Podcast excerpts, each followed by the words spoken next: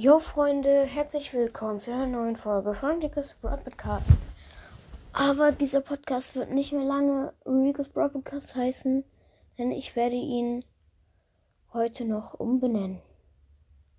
Wie er heißen wird, das sage ich euch jetzt. Er wird Wobblypot heißen. Ein Zuhörer hat mir den Namen geschrieben und oder Zuhörerin, eher gesagt. Ähm, eine Zuhörerin hat mir das geschrieben. Ich fand den Vorschlag gut und äh, ja, jetzt wird mein Podcast halt Wobbly Pot heißen. Ja, ich finde den Namen cool.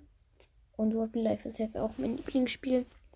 Ja, das war's mit der Folge. Haut rein und ciao, ciao.